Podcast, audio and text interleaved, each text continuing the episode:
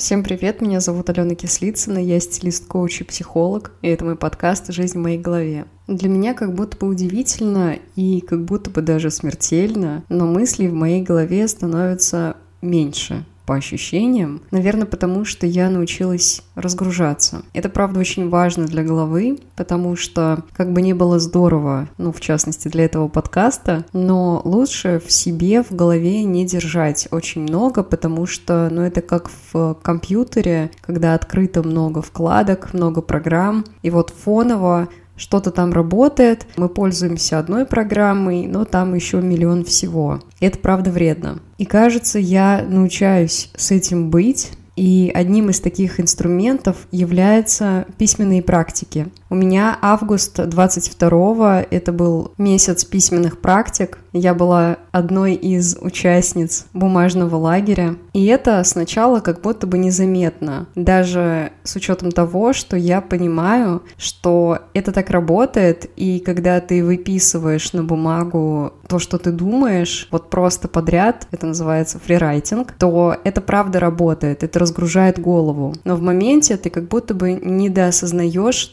ценности этой работы, этого процесса. Но проходит время, и ты вдруг осознаешь, или вернее, ты вдруг чувствуешь, что у тебя внутри становится легче, свежее, яснее, и как будто бы даже думать проще. Письменные практики — это вообще один из очень крутых инструментов, если не можете позволить себе психолога или работу с любым другим специалистом с помогающей профессии, для того, чтобы как раз как минимум разгрузиться, освободить, вынуть на бумагу то, что беспокоит, возможно, даже фоново и, возможно, неосознанно когда-то к этому приходишь. А тут раз, и у тебя просто на бумаге появляется внезапно что-то, с чем можно поработать, на что можно обратить внимание. Поэтому, как это обычно говорят, в любой непонятной ситуации, вот правда, в любой непонятной ситуации берите ручку и листочек, тетрадку, блокнот, неважно, в общем, главное писать рукой на бумаге, потому что голова, правда, по-другому работает. Заметка в телефоне, в ноутбуке, компьютере, нет, это так не работает. Работает именно ручка и бумага. И начинайте писать. И еще один немаловажный фактор – это время.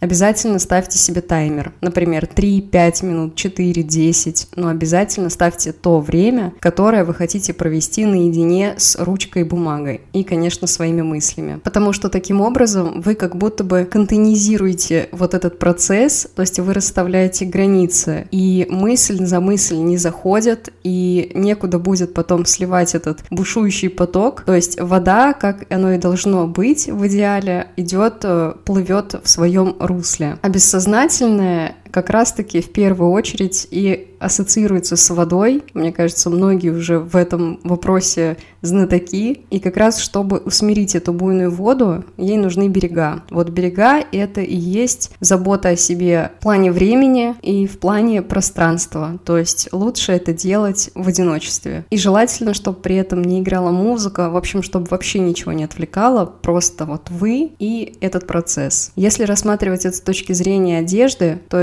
здесь проявление ваших мыслей — это неосознанный выбор лука на какое-то мероприятие, событие, или просто выбор одежды для того, чтобы пойти прогуляться или одеться дома. В общем, когда вы это делаете неосознанно, когда вы специально ничего не выбираете, а просто хватаете то, куда глаза глядят, вот как вы чувствуете. И когда вы одеваетесь, смотрите на себя в зеркало, и тут можно провести как раз тоже анализ вашего состояния. Потому что если мы не задумываемся, то в этом проявляется наше состояние, то, что сейчас с нами происходит. И тут, мне кажется, будет здорово, подводя уже итог сегодняшнего выпуска, прийти к той мысли, что выбор на самом деле, тот выбор, который мы сами делаем для себя, он делается интуитивно. То есть мы выбираем, опираясь на чувства, на ощущения, а уже планируем и анализируем при помощи ума. Так, как будто бы мы распределяем обязанности внутри себя и очень четко разграничиваем, где мое, а где не мое, как мне комфортно, а как нет, что я сейчас хочу сказать, а о чем я хочу промолчать. Вот такая мысль